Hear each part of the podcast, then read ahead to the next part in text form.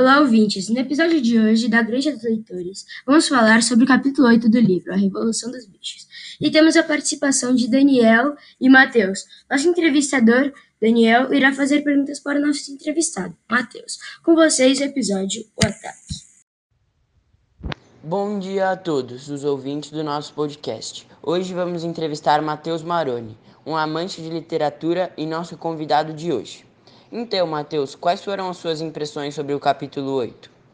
Bom dia, Daniel. Então, eu acho que isso foi um capítulo muito importante para a história do livro, pois várias coisas interessantes aconteceram nele, como a mudança do sexto mandamento, as negociações e o ataque de Frederick, e os porcos começaram a ingerir álcool e se tornar cada vez mais parecidos com os humanos. Concordo com você, Matheus. Esse capítulo é realmente muito importante. O que você acha sobre as alterações no sexto mandamento? Eu acho que essa mudança mostra como Napoleão foi mudando durante sua liderança. No começo, o sexto mandamento era nenhum animal matará outro animal, e depois passa a ser nenhum animal matará outro animal sem motivo. Concordo totalmente com você, Matheus. Tanto que nesse capítulo o autor nos mostra que ele começou a morar na casa grande e como foi se tornando cada vez mais parecido com os humanos. Penso a mesma coisa. E agora, o que você acha sobre o ataque de Frederick à Granja dos Bichos? Na minha opinião, esse ataque prejudicou muito a granja dos bichos, porque o moinho de vento custou muito tempo e trabalho duro, fora que muitos animais se feriram durante essa batalha.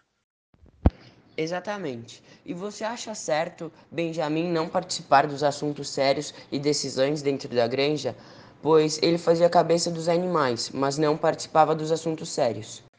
Eu não acho certo, pois Benjamin, sendo integrante da granja dos bichos, deve se entreter e dar sua opinião sobre os mais diversificados assuntos. Concordo. Você poderia nos informar por que Napoleão deu ordem para ararem o potreiro? Sim, claro.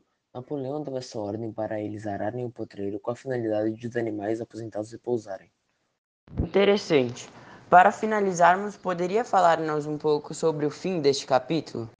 Claro, no final, Maricota era cabra e tinha como característica marcante sua cor branca. Estava lendo os sete mandamentos, mas viu que tinha lido o quinto mandamento errado. Ela leu que nenhum animal poderia ingerir álcool, mas realmente o final fala que nenhum animal poderia beber álcool em excesso.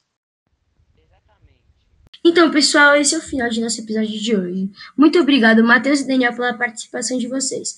E muito obrigado a você que ouviu até aqui.